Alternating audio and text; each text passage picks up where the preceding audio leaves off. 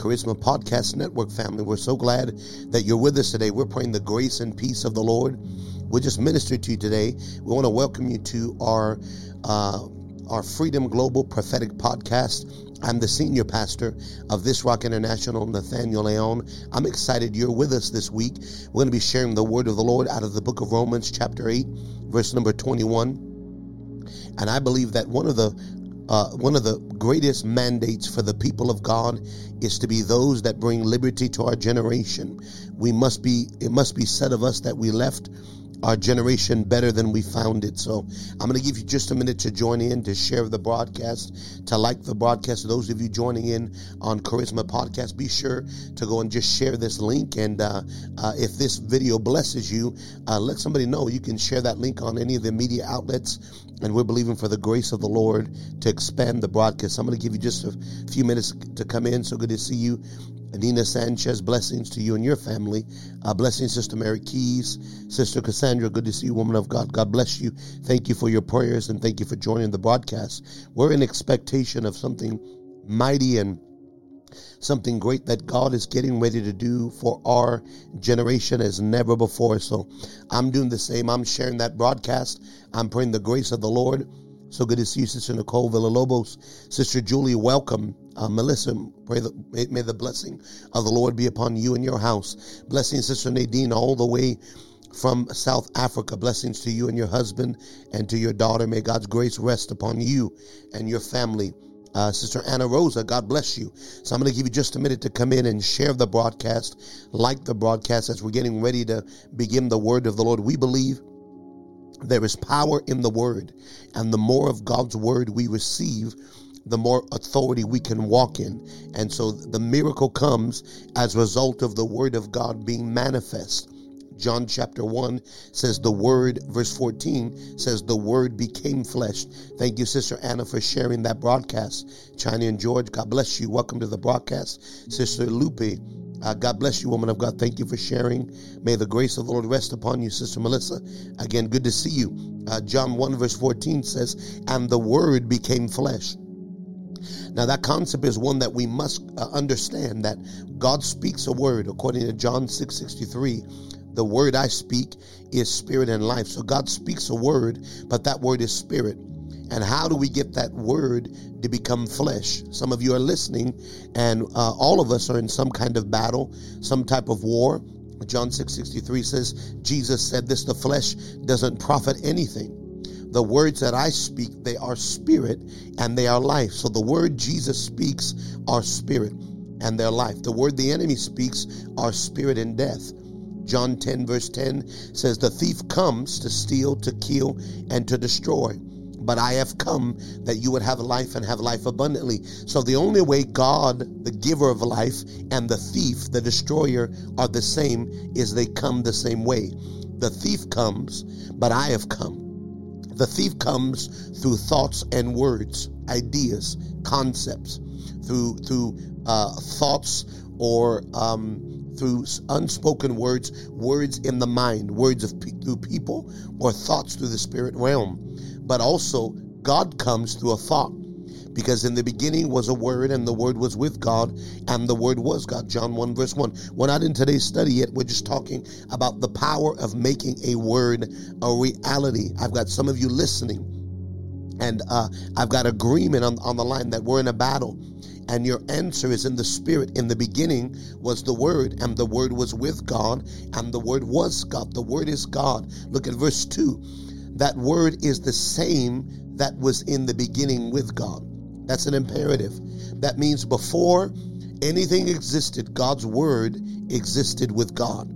And before there was a plant, an animal, before there was a bill, before there was a debt, before there was an issue, before there was ever a battle, the word you have was the same word from the beginning verse number three of that same uh, place, John 1, verse 3 says, All things were made by him. Who's him? The Word. Everything you see was made by the Word. And without him, the word was nothing made that was made. So you're in a battle, not with flesh and blood, though you're dealing with natural circumstances, natural bills are due, natural uh, issues with children uh, issues among marriages, dealing with housing situations, dealing with needs, uh, uh, uh, vehicle miracles are needed, vehicles of transportation, whatever it is you're needing. But here is a, here is the answer. The word you have was before everything existed. It made everything. John 1 verse 3 says, uh, without the word was nothing made that was made. Verse 4 says, in him was the life and the life was the light of men, and the light shined upon the darkness, and the darkness could not comprehend it. I'm now in John 1, verse 4 and 5. In him was the light, and the light was the light of men, and the light shined on the, what is darkness? A lack of comprehension. Slide down to verse 14. And the word became flesh and dwelt among us. I, you're listening to me, and I decree that word is about to become your reality the promise that you're holding on for. We're talking about a Freedom Global pod, prophetic podcast, and we're talking today about the power of a word becoming a reality. That what was spoken becoming tangible. A word. Be- How does that happen? Through the corridor of your heart through believing, through trusting in what is already done. Romans chapter 4 tells us, uh, we're going to go there. Romans chapter 4, right about verse 19. Romans chapter 4, verse 19 gives us an indication uh, that, and be not weak in faith, considered not his own body. I actually want you to go back, go to 17 is where I want to be. Romans 4 17. It says, As it is written, I've made thee a father of many nations. Now, we're gonna we're gonna talk about freedom, we're gonna talk about glorious liberty, but here's what the scripture says that when the word becomes flesh, we behold glory. The word glory is the word doxa. So God spoke something to you, sir. God decreed something to you, ma'am. It's still in the spirit. Now, in order for that spiritual word to become reality, you must flesh it from the corridors of your heart. It must be real inside, mentally, emotionally, physically, or spiritually before you ever see it physically. So, internally, there's a war over the word. God told you you were going to be wealthy and you were going to fund nations and you lost your means of income. God told you you're going uh, to heal the nations, and all of a sudden, sickness and infirmity shows up in your family. God told you you're going to have a marriage ministry, and suddenly your marriage is under attack. Every time a word comes, the enemy comes to try the word before he submits to the word. I'm going to repeat that to you again before the devil will submit to what God said, he tests what God said in your heart to see how we respond to what the Bible calls the contradiction. Now, God wants to take what was spoken and bring it into reality. He wants to bring John 1, verse 14 again. We're going back to Romans 4 17. John 1, verse 14 says, The word should become flesh, and we behold the glory the glory of the only begotten of the Father. So John 1:14 says, when the word becomes flesh, God's glory is seen. When the word becomes flesh, God's glory dwells with us. It doesn't just visit. I want to tell you when God manifests what he's about to manifest in your life, life it's not going to be a seasonal blessing. It's not going to be a once in a while breakthrough. God bless you, Sister Eunice. So good to see you. It's not going to be blessed one weekend and distressed the next weekend. It's a perpetual harvest, it's a perpetual sustaining manifestation. So when the word becomes flesh, we it will live among us and we will see the glory of the of the Father full of grace and truth. Back to John, uh, back to Romans 4 17. So the Bible says that there was something written about Abraham. And Abraham had an issue. There's something he could not do. He is more than uh, 80 years old and he can't give birth. He's beyond the years of bearing. Uh, he's his body is past the time of giving birth to children. The Bible says the deadness of his body, nor the barrenness of his wife's womb. So they are both past the time naturally. She's gone through menopause. He's gone through the change of life. The factories are closed. No children are coming. They're past, he's past 80 plus years old. But the Bible says, here is what uh, Romans 4 17, as it was written. When was this written? From the beginning. I'm talking to some of you, your victory was planned from the beginning. Your miracle was set up from the beginning. God gave you a word, and God promised you that you would be well, your children would be saved, your marriage would be fortified. God promised you that you would see victory in your generation. But you're facing the contradiction. He told you healing is coming. He told you breakthrough, and all hell is breaking loose. But be encouraged. When God spoke it to you, He spoke it from before the foundation of the world. So, because He spoke it before anything existed, every knee will bow, every tongue will confess that Jesus is Lord of all to the glory of God in your life. So what was written of, Mo, of, of Abraham was written before the foundation of the world. And what was written? Look at the language of, of, of Hebrews chapter 4, verse 17. It says, As it is written, I have made thee a father of many nations. Look how God is talking. Bless you, Sister Morgan. So good to see you. He's not telling you you will be a father. I can tell you, you will be a, wo- a, woman of God. You will be a wife. You will be a son of God. You will see this. He's not saying it's going to happen. He's telling you it's already done. Verse 17, I have made you a father of many nations. You're already there. Hebrews 4, verse 17, I've already done it. It's past tense. It's not going to happen. It's been written. Hebrew, Hebrews 4, 17 says, I've made you a father of many nations, for it is written, uh, uh, again, I'm in uh, the book of Romans, excuse me, Romans 4 17. For as it is written, I've made you a father of many nations before him who believed. Now, what did Abraham do that, that it was counted for righteousness? The Bible says he believed.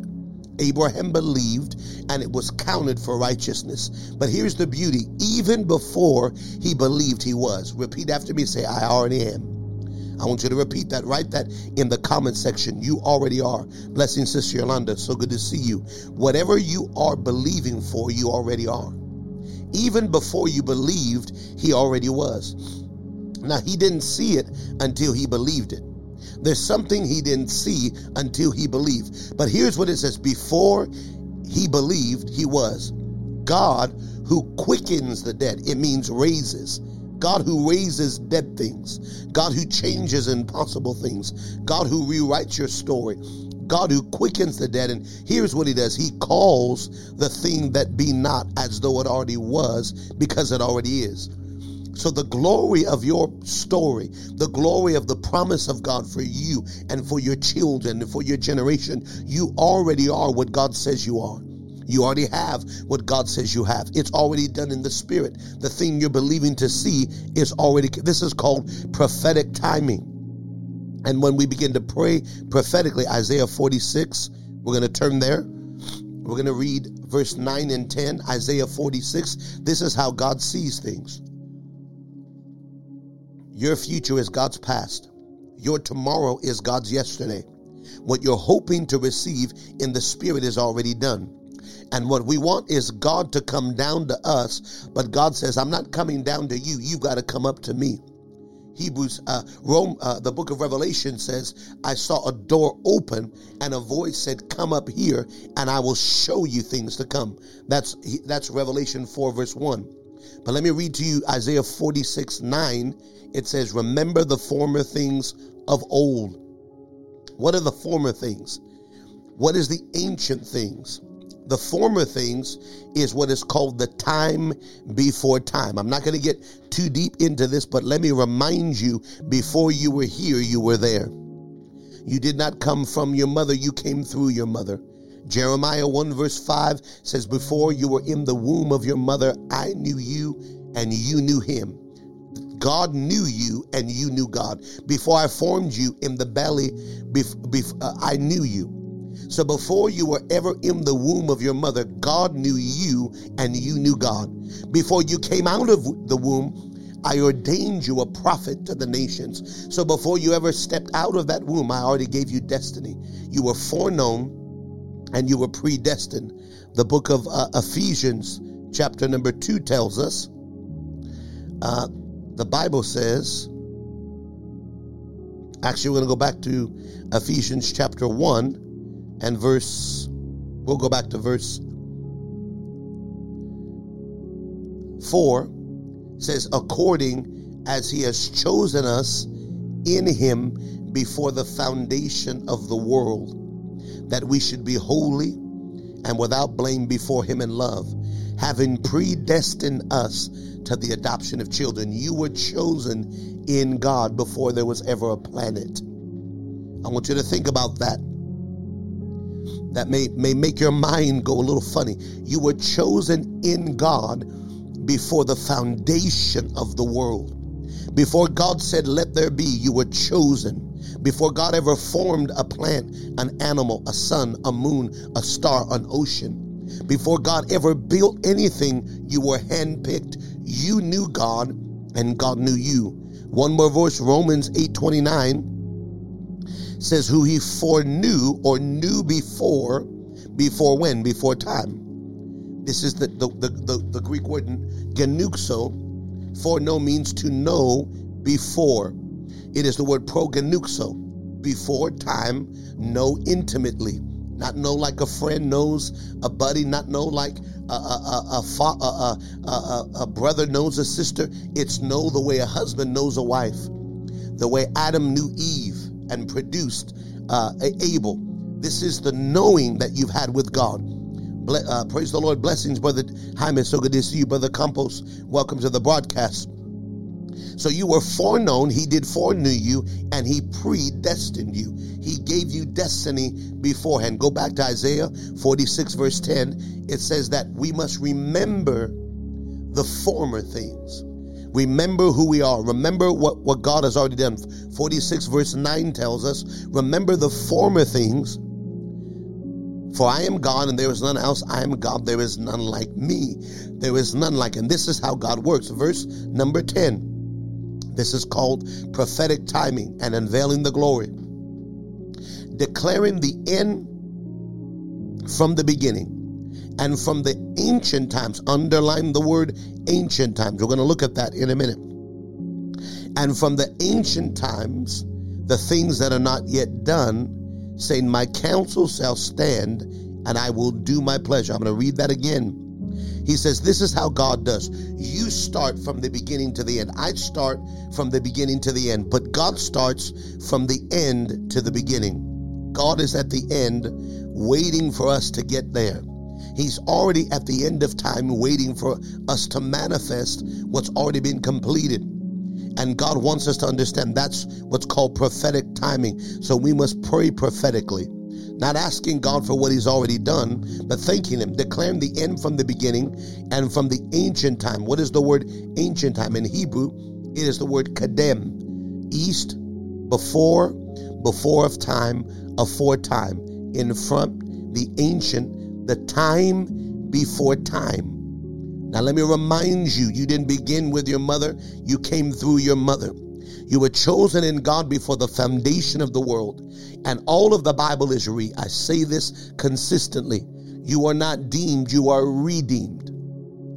You are not stored, you are restored. You do not new your mind, you renew your mind. You were not receiving the Holy Ghost, you are receiving the Holy Ghost. You are not stored, you are restored. You are not vived, you are revived. The whole Bible is re getting back what you already had, but you forgot. I forgot. This is why when we take communion and when we eat the blood, eat, eat the body, and we drink his blood and we take his bread, he says, I bring you into remembrance. Remember who you are. Remember what's already yours. You were in God before. You're a son or daughter of the king. You're a mighty man or woman of God. You've been picked and ordained by God. You've been set apart for a purpose. You were in God before there was ever an earth. You were with God and God knew you and you knew him. And we must remember from where we came. Are you hearing me? And in doing this, he declares the end from the beginning and from the ancient things, the things that are not done as though they're already done. Saying, My counsel shall stand and I will do my will. That thing was been written before the foundation. That thing's done already, sir. That thing's completed already, ma'am. That belief that you're waiting to see done, God says, I already wrote it from before the found. But how do I access it? It's got to become reality. The word must become reality on the inside so it can manifest on the outside. I've got to see that thing and speak that thing and believe that thing. In order for it to happen, for the Bible says the issues of life flow from the condition of your heart. Good to see you. Welcome, Sister Teresa, to the broadcast. The issues of life flow from the inside. So we are dealing with a global power, a force. Romans 8, verse 21. We're going to tie this into this as we prepare to, uh, to shift in a minute. Romans says, The creature itself, or everything created, must be delivered from the bondage of corruption that means everything that has been created is under a curse. Everything seen and unseen, while, while the unbeliever, the non covenant man, is in rulership or influence over that sphere, it is under a curse. As long as the Canaanites, the Jebusites, the Amorites, the all the Hittites, all the other ites are ruling the land of Canaan, the land is under vain glory. So God must raise up Joshua and mighty men and women of God to go into the land and take possession of the land and to remove the land from what's called vainglory. Vainglory is when something is existing and something is, is being used for purposes outside of God's divine will.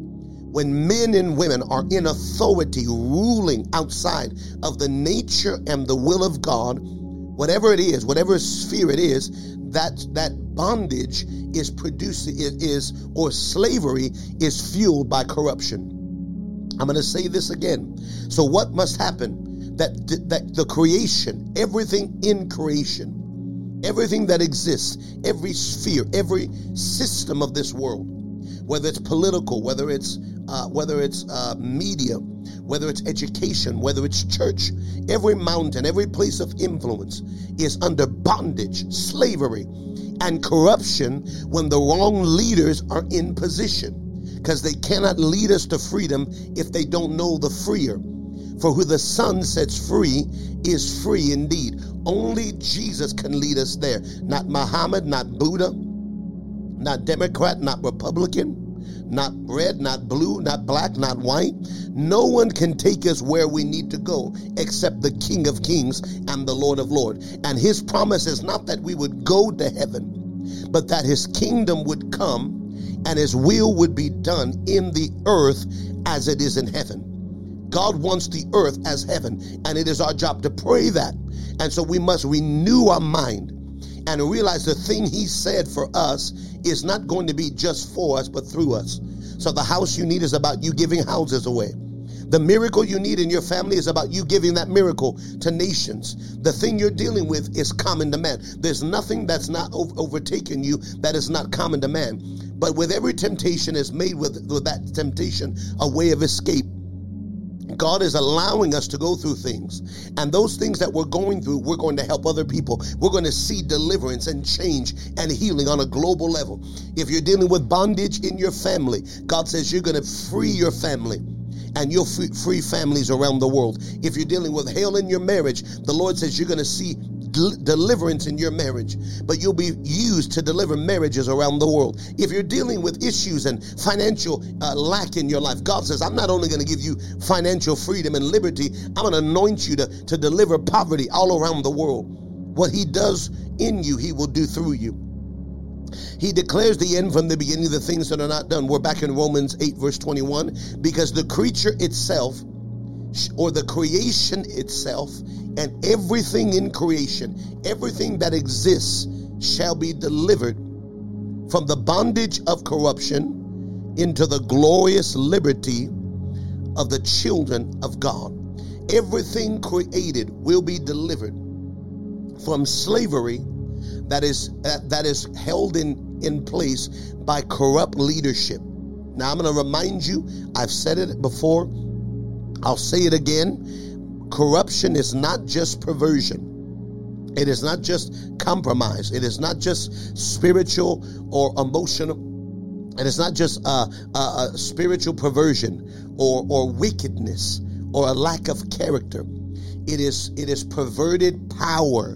It is leadership that is using its leadership or authority for self gain and not the good of the kingdom or the good of the people. The Bible wants us to know that God is looking for righteous leadership. Proverb tells us when the righteous lead, the people rejoice. When wickedness prevails or wickedness is an authority, there's a groan and a curse on the ground. Righteousness exalts a nation, but sin is a, sh- a shame and a reproach to any people. When righteousness is in authority, the land is blessed. When wickedness is in authority, the land is cursed. That's the Bible. And we must stand and call for righteousness in government, not just accept any old wicked spirit and believe we're somehow making God happy by just agreeing with devils. Moses did not agree with a wicked spirit. Moses, at the right time, stood up and told Pharaoh, Let my people go. He was not rebellious. He was not not obeying Romans 13, submitting to the governing authorities. When God tells you to do something, you must obey God. The Bible says they told the disciples, Don't preach this name of Jesus anymore. Book of Acts and they said, Can we obey God or man? They said, Don't preach this message. And so, yes, you could say the, that the apostles were rebellious because they weren't submitting to the governing authorities. But let me tell you, when the Holy Ghost tells you to stand up and bring revolution, you must obey. When when Daniel put his finger in the face of the king and said, Do you really want to know what the writing on the wall is? Daniel was a governor over five kings, and he counseled some and he canceled some and he said to the king, This is the writing on the wall. You've been weighed and you've been found wanting, and your soul is going to be required of you. You're out of here tonight. God's judgment came upon that king. Because according to Daniel 2:21, God raises kings and God removes kings. By giving wisdom to the wise, he changes seasons and he establishes seasons and knowledge to those who know understanding. So we must learn how to pray effectively by the Holy Ghost. We must obey the Spirit of God and we must stand for righteousness and withstand wickedness. Uh, uh, uh, Elijah wasn't in sin when Elijah put his finger in the face of Ahab and said, You need to repent, Ahab. If you don't repent from your Jezebelic ways, if you don't stop worshiping Baal, see, uh, uh, uh, Jezebel had brought Baal idol worship back into Israel. And they had erected altars to Baal and torn down altars to Jehovah. And now the, the, the, the, the, the spirit of Jezebel had invited the prophets of Baal to the table of the Lord. And the Bible says this grieved the Lord so that God moved upon Elijah to put his finger in the face of the king and say, If you don't repent, I'm not going to send rain. I'm shutting off your supply. I'm cutting off your agricultural supply because you are in sin and in compromise. You've got to read the whole Bible, not just take one little verse and twist it and make us uh, uh, make us palatable and make us compliant. You don't. You never agree with tyranny. You never bow down to demonic influences. You ask Meshach, Shadrach, and Abednego. There was a decree that was made in the land that said when the flute blew, and when the music played, everyone falls on their face. This was a governmental decree. This was a, a jurisdictional authority. And the Bible says that they heard the, the, the music playing and they heard the, fl- the flutes and the harps. And Daniel uh, or, or Meshach, Shadrach, and Abednego stayed on their feet Everyone else around them, including all the other Jews, were worshiping this golden image, this golden statue. Where did that statue come from? It came out of the mind of the king that had had a vision interpreted by Daniel. Remember, Daniel interpreted the vision of a statue with bronze feet and different colors. Well, that's where this vision came from he took an interpretation from God and he misinterpreted, it, and now people are worshiping a statue. And the three Hebrew boys had to stand up and say, I'm not compromising. I don't bow to devils and demons. Daniel 6, a little bit earlier in the chap in the in the book. A writing is put into law where Daniel is knows the writing. Daniel 6, verse 10. They can put that up. Daniel 6. And when Daniel knew the writing was sealed into law, Daniel 6:10. And when Daniel knew the writing was signed, what, what writing was that? If you read the chapter, the, the, the king loved Daniel. But there were people around Daniel that were witches and warlocks, magicians, Chaldeans, which were masons, and they hated Daniel. And these are the same people around governors and presidents right now. Demonic spirits, witches, warlocks, magicians, soothsayers, divinations, all these black magic. They were around and they hated Daniel. So they said, here's what we're going to do. We're going to trick, uh, we're going to get rid of Daniel. But Daniel was a righteous man. They had nothing they could find against Daniel. So they said, here's the only way we're going to get him is if it, if it comes to his God. The only way we can get Daniel is if we can get him when it comes to his God. So they went to the king and said, King, uh, let's make a decree for 30 days no one can pray to anyone but you for 30 days. And the Bible says the king, uh, without knowing this, without knowing that it would affect Daniel, he signed it into law.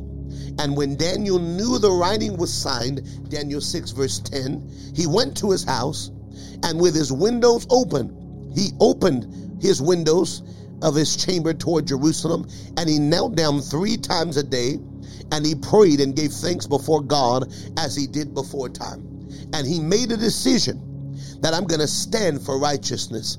I'm going to stand against tyranny. And I said, Lord, uh, how come Daniel opened his windows? He could have prayed with his windows closed. You would have accepted it. And the Lord told me the earth needed a witness. When Daniel was willing to face lions, the earth had a witness against this decree. And this decree was changed because someone was willing to stand up in the kingdom. Are you hearing me? So, God manifesting the glory of God in your life, that word becoming flesh, the thing God spoke to you, is about bringing bondage and corruption out of leadership somewhere. If you're listening to me, you're a leader. You're meant to lead somewhere. You're meant to rule somewhere. You're meant to have victory somewhere. That's a part of your calling. Romans 8, verse 21 says that creation, everything in creation, shall be delivered, shall be set free, like Moses delivered them out of the bondage of Egyptian captivity through the power of God. Like Esther delivered the genocide that was coming to her people. Like Joseph delivered the great famine that was coming. God rose up a man or a woman that would stand in the gap. All of bondage shall be delivered. Bless you, Elder Going. So good to see you, my friend. Welcome to the broadcast that says that creation shall be delivered from the bondage of corruption into the doxa, the glory that produces liberty. I'm going to say this to you again. America doesn't have no hope if the glory doesn't show up. South Africa has no hope if the glory doesn't show up. UK, London has no hope. Men do not have the answer. Nations are crumbling, systems are decaying.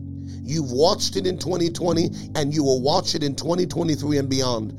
Earthquakes, famines, earthquakes in diverse places, war, wars in diverse places, and rumors of wars. That means a spirit of war. A spirit of war comes upon, and fear comes upon a nation, nation against nation, kingdom against kingdom. You're going to continue to watch these things begin to happen. You're going to continue to watch famine, which is lack pestilence, which is global outbreaks of disease. It's in the Bible. Don't be surprised about 2020. It's in the word. A famine or a pestilence is a global outbreak or a national outbreak of disease and sickness. But be not afraid. The end is not yet. There is an answer. There is a solution. There is a hope. What is our only hope? What is our only solution? The world don't have it. Demons don't have it. Powers don't have it. The glory of God coming upon the children of God and God manifesting sons. For all of creation is waiting for the manifestation of the sons of God, the glory that produces freedom. And in traveling to South Africa, we find the same thing. Traveling to UK, we find the same thing. Traveling all around the world, we're finding eh, the world is tired of slavery. They are tired of bondage. They are tired of corrupt leadership, but they don't have any answers. This this people are just as corrupt as that person, and this uh, politician is more corrupt than that one, and the, there's it doesn't seem to be any way out. Everyone's paid for. Everyone's moving in this darkness. What answers do we have except well, maybe God will uh, save us from this and rescue us? Yes, God's getting ready to come for His church, but He's coming for a glorious church. Matthew chapter 16, 17, 18 says that upon this rock I would build my church, and the gates of hell would not prevail, and I would give to them the keys of the kingdom, and whatever they bind on earth would be bound in heaven. Ephesians said he's coming back for a glorious church without spot or wrinkle. A church on fire.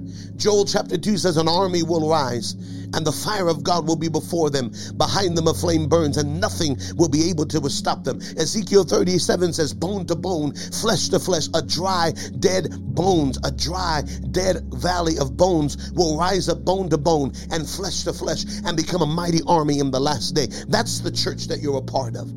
There is a calling to come higher, and there is a mandate to go deeper, and you are a part of that call. That we would see creation delivered from bondage and corruption bondage, slavery that's in place because of corrupt leadership, corrupt prime ministers, corrupt presidents, corrupt governors, corrupt mayors, corrupt businessmen, corrupt, uh, corrupt education uh, leaders, corrupt media, corrupt uh, newscasters, corruption everywhere, corrupt medical field. There's good people everywhere, but there's wicked people everywhere. There's good people everywhere, but there's wicked people everywhere. In every sphere, it's everywhere. But I want to tell you, God's sons are going to release and remove bondage, slavery through the spirit of corruption, bribery. They're taking bribes. The book of Revelation says that the that the kings of the earth are drunken with the wine of her fornication. That what this harlot does is this spirit of the harlot, she will bribe us or attempt to bribe us, or she will threaten us that the kings of the earth are drunken with the wine of her fornication. And, and there are uh, powers and authorities that are under these influences. But God, God wants us to be free. God wants us to operate. That the kings of the earth have been drunken with the wine of her fornication. What does that mean? That's just not perversion. It is perversion, but that is a seduction. That is a power. That is a force. Revelation 18, let me read this to you. We are dealing with a spirit, and this spirit is called the harlot of the book of Revelation. It's it's not a woman, it's a spirit of seduction. All right? Let me read 18 Revelation 18 Verse 2 And he cried with a mighty voice, saying, Babylon the great is fallen, fallen. We're dealing with a spirit of Babylon. You know what Babylon is? Babylon is a spirit of slavery, but Babylon is different than Egypt because Babylon wants to rename everything. I'm going to say this to you again. The way Egypt and, and, and Babylon are the, are the same is it, it is a slavery system. It is a works and wages system. It keeps us chasing money. When God says, My job is to give you money, it keeps us chasing our needs. When God says, If you seek the kingdom, every need will be added to you. Don't worry what you eat, what you drink. The, see, the requisite of a king is to provide for the wealth and the sustainment of their citizen. So, this system, mammon, that is working with the Babylonian system, is keeping us chasing our tail.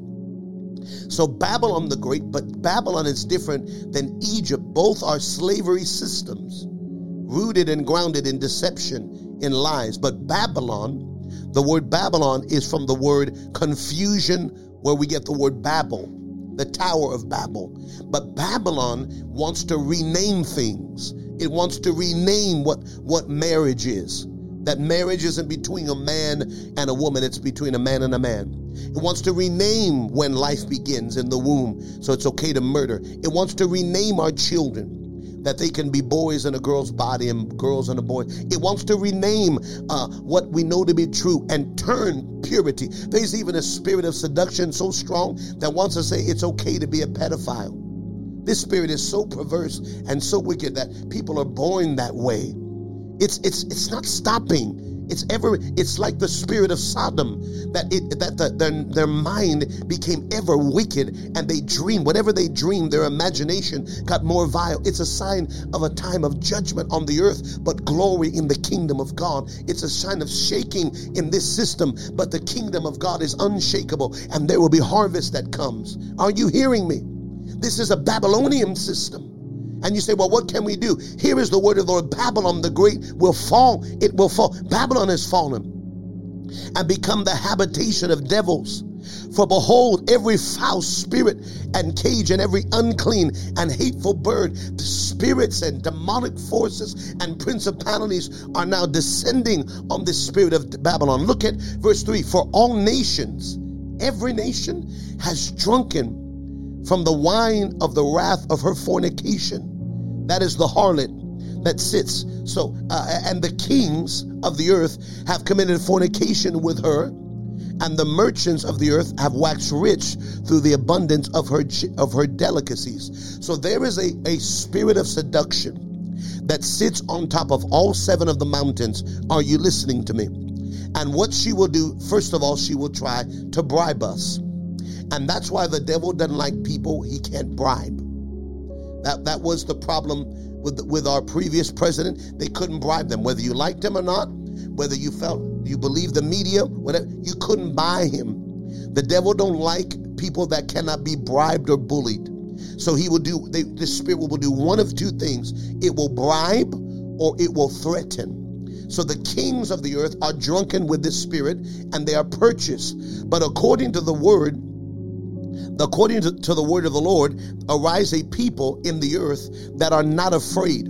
They are not fearful. They stand up and they, they overcome this power. They overcome this force by the blood of the Lamb and the word of our testimony. And this spirit of seduction, this spirit of corruption will be nullified, will be undone by the power of, of, of the kingdom of God and the, the grace of the Lord. God said, I want to bring up men and women who will operate in authority who will operate in great wisdom and great power, who will move as sons and daughters.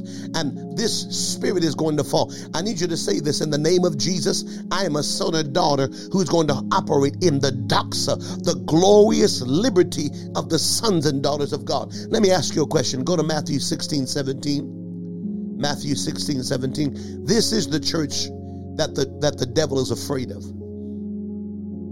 Jesus answered and said, Blessed are you, Simon, uh, uh, Simon, son of Jonah, for flesh and blood has not revealed this to you, but my Father. So Peter gets a revelation of Jesus, then Jesus gives a revelation of Peter to himself. So worship is about gaining a revelation of God that unlocks the real you. God knows who he is. Jesus calling him the Christ was not for the benefit of Jesus. G, uh, Peter calling Jesus the Christ was so that God could change the name of Simon to Peter.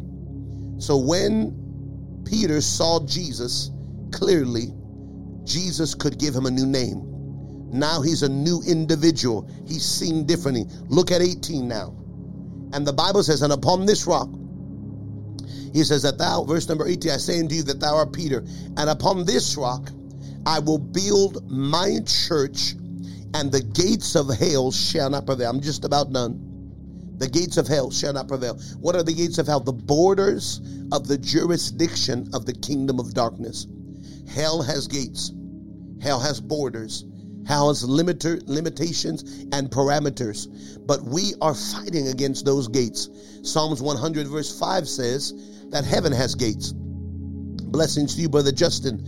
Heaven has gates, hell has gates. For the Lord is good and his mercy. Go back to verse 4. Verse 4 tells us that I will enter his gates with thanksgiving and I will enter his courts with praise. So we just read that heaven has gates and hell has gates. These gates are pushing against one another. And the church has been fed a deception. Not that we're not going to be raptured, but that's not the next step. The next step is not leaving the earth. The next step is dominion in the earth. The next step is God giving the church the keys of the kingdom of heaven and the gates of hell not prevailing. The next church is a glorious church without spot or wrinkle. The next step, verse number 18, blessing Sister Teresa, verse number 18 of Matthew. He said, I'm going to build this church and the gates of hell are going to run. How are they going to run? How are we going to make hell run?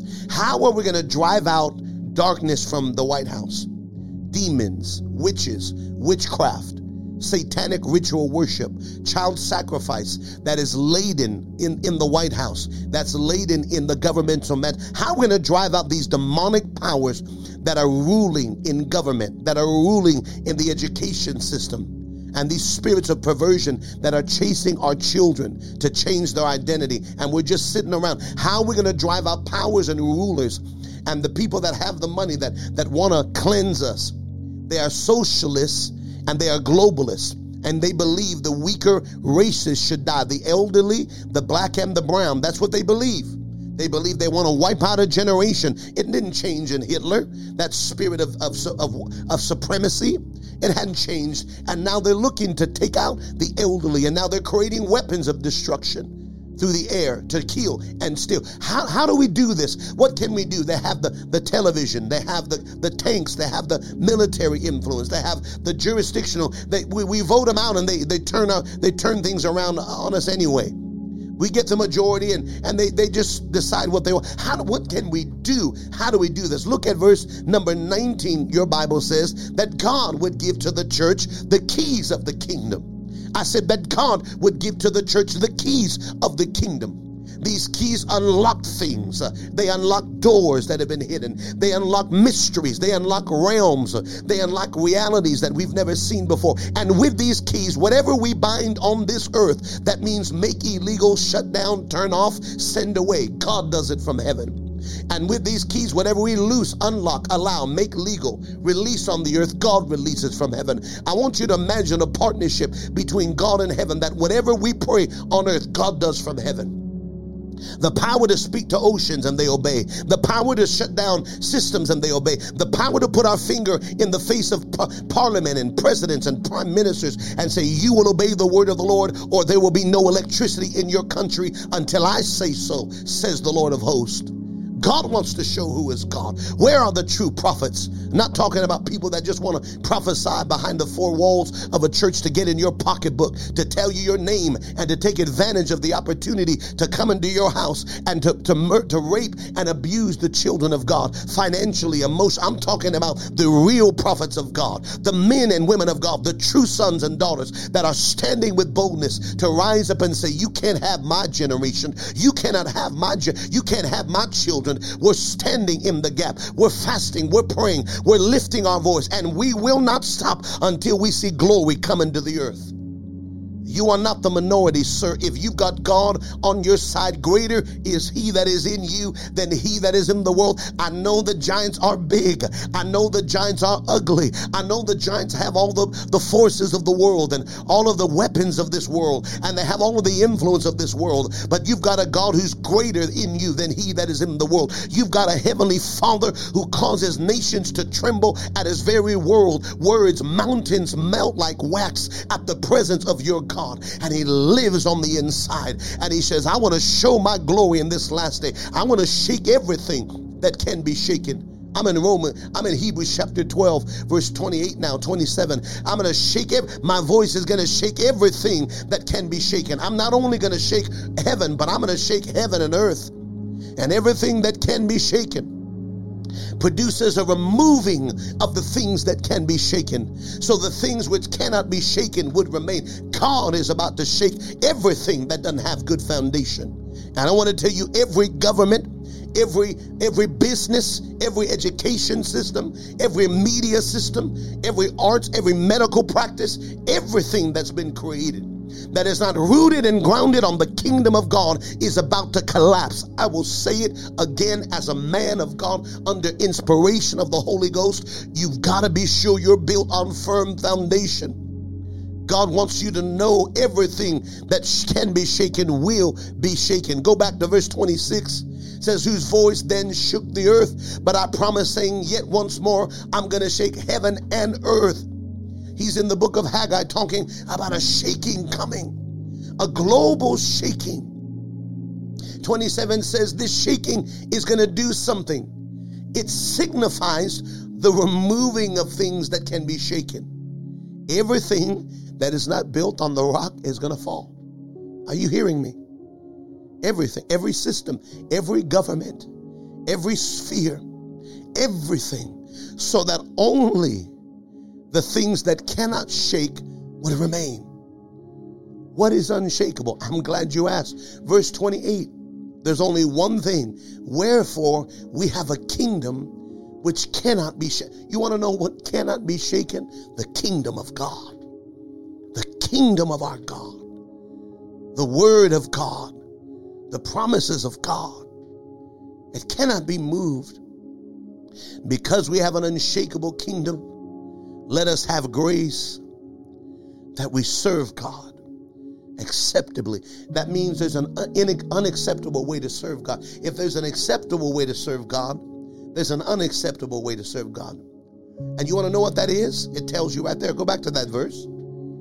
With reverence, which means awe, and godly fear. I want to tell you, you can love everybody, but God says we must return to the fear of the Lord, to a reverence, and not treat common what God calls holy, not treat ordinary what God says is, is righteous, a reverence, a fear of God. The last days, there's no more fear of God. Truth breakers, covenant breakers, lovers of self, love more than lovers of God. Deception comes. Bible says, it, Paul writes to Timothy, all these things are going to begin to happen. But the Lord says, stay firm, stay with you. I'm going to pray with you. I'm done. If you're listening to me, I want to tell you there is a glorious liberty, a glory freedom that will come through the sons and daughters of God rising up. I want to tell you that's who you are. That's what you're called to do. That's what you're called to be If you're listening to me, I want to pray with you. I want to encourage you that are watching. You're not alone. You're not by yourself. God has chosen you for a time such as this. The enemy's tried to destroy you. He's tried to hold you. He's tried to keep you bound. Keep your family in a place of lack.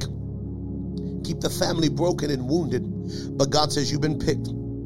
If you're listening to me, let me pray for you. Heavenly Father, I pray right now according to your word that the hand of the Lord would go through this airwaves, that men would be well,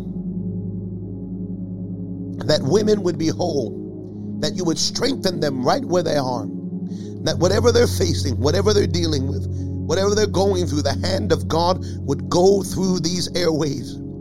That whether they're listening to me live or listening to me on the on the replay, however they're listening, let this word penetrate their heart let it renew their mind. Let it strengthen them to know they are not by themselves. They are covered, they are protected, and they are your children. I ask you now, keep and direct them, guide and protect them. Let them be settled now. Let them be redirected. God, let them walk in the fullness.